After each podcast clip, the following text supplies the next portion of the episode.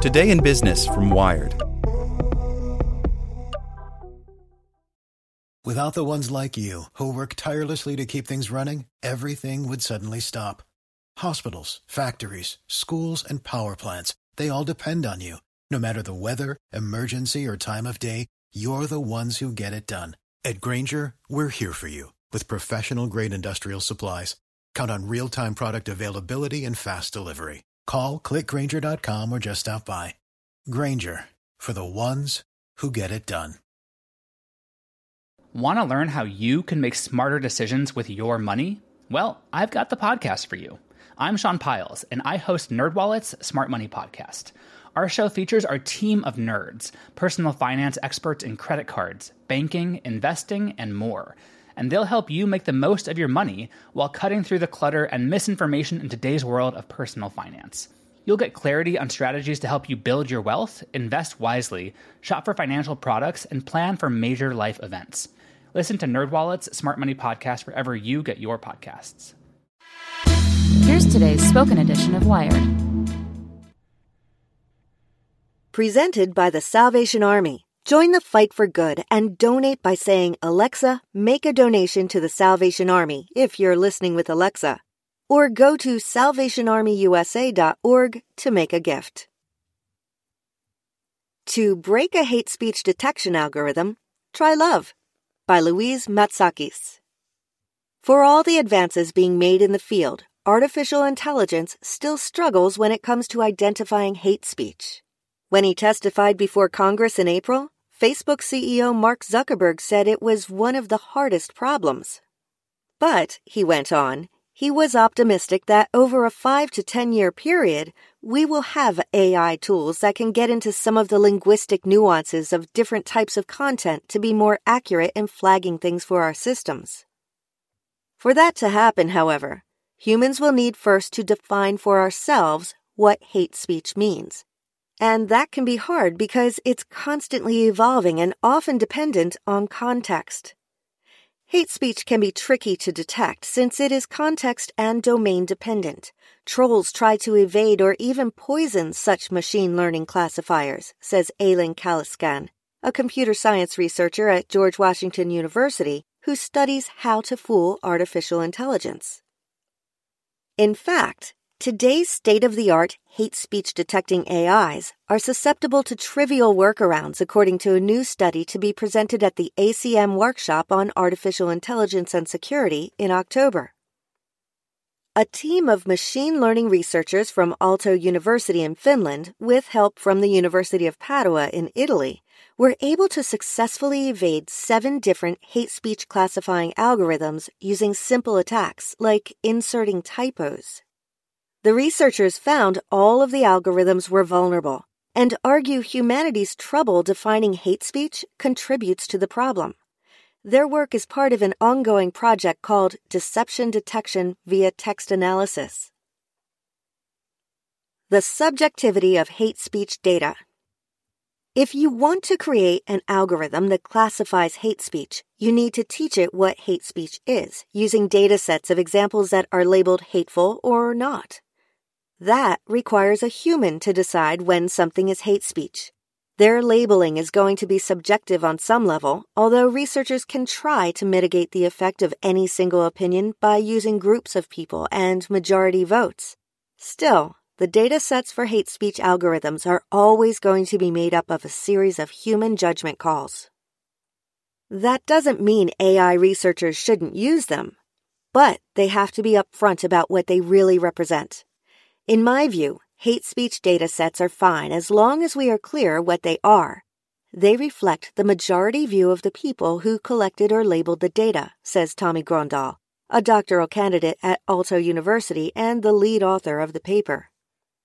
They do not provide us with a definition of hate speech, and they cannot be used to solve disputes concerning whether something really constitutes hate speech.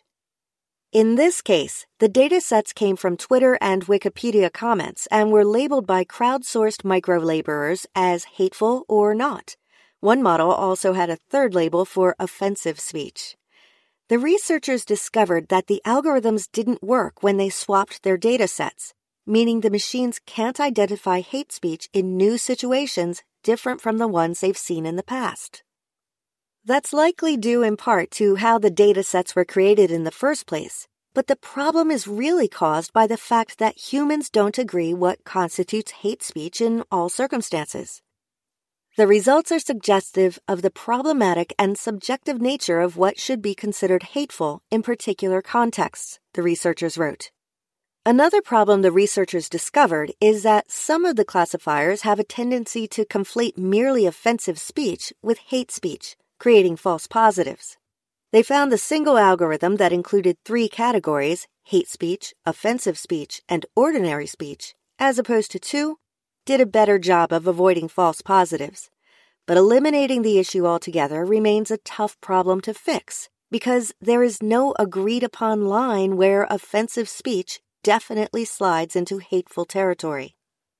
It's likely not a boundary you can teach a machine to see, at least for now. Attacking with love. For the second part of the study, the researchers also attempted to evade the algorithms in a number of ways by inserting typos, using leet speak, where you use numbers instead of letters like C00L to spell cool, adding extra words, and by inserting and removing spaces between words. The altered text was meant to evade AI detection but still be clear to human readers. The effectiveness of their attacks varied depending on the algorithm, but all seven hate speech classifiers were significantly derailed by at least some of the researchers' methods. They then combined two of their most successful techniques, removing spaces and adding new words, into one super attack, which they called the love attack. An example would be something like this Remove all of the spaces from the phrase, Martians are disgusting and should be killed, and then add space love. The message remains easy for humans to understand, but the algorithms don't know what to do with it. The only thing they can really process is the word love. The researchers say this method completely broke some systems and left the others significantly hindered in identifying whether the statement contained hate speech, even though to most humans it clearly does. You can try the love attacks effect on AI yourself using Google's Perspective API, a tool that purports to measure the perceived impact a comment might have on a conversation by assigning it a toxicity score.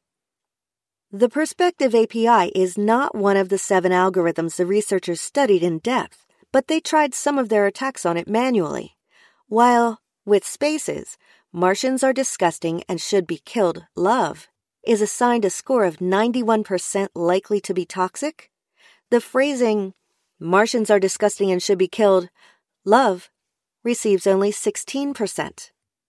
The love attack takes advantage of a fundamental vulnerability of all classification systems.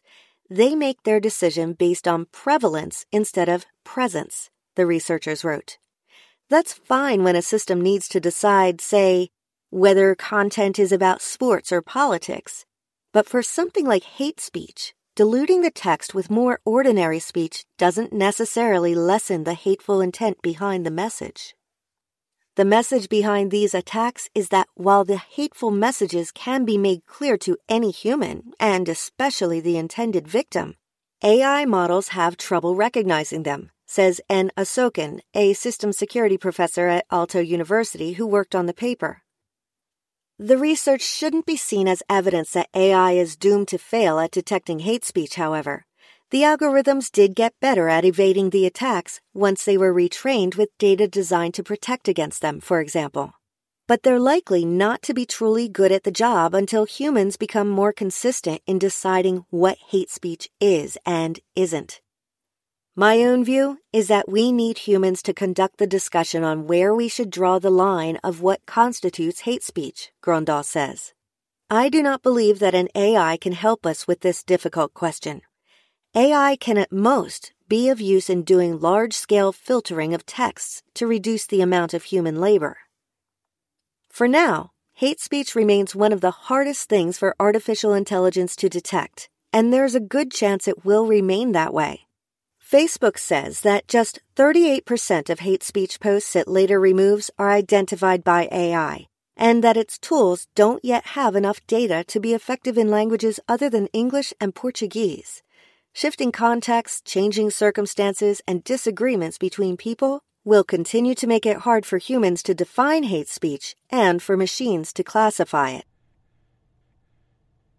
Lucky Land Casino asking people what's the weirdest place you've gotten lucky? Lucky? In line at the deli, I guess? Aha, in my dentist's office.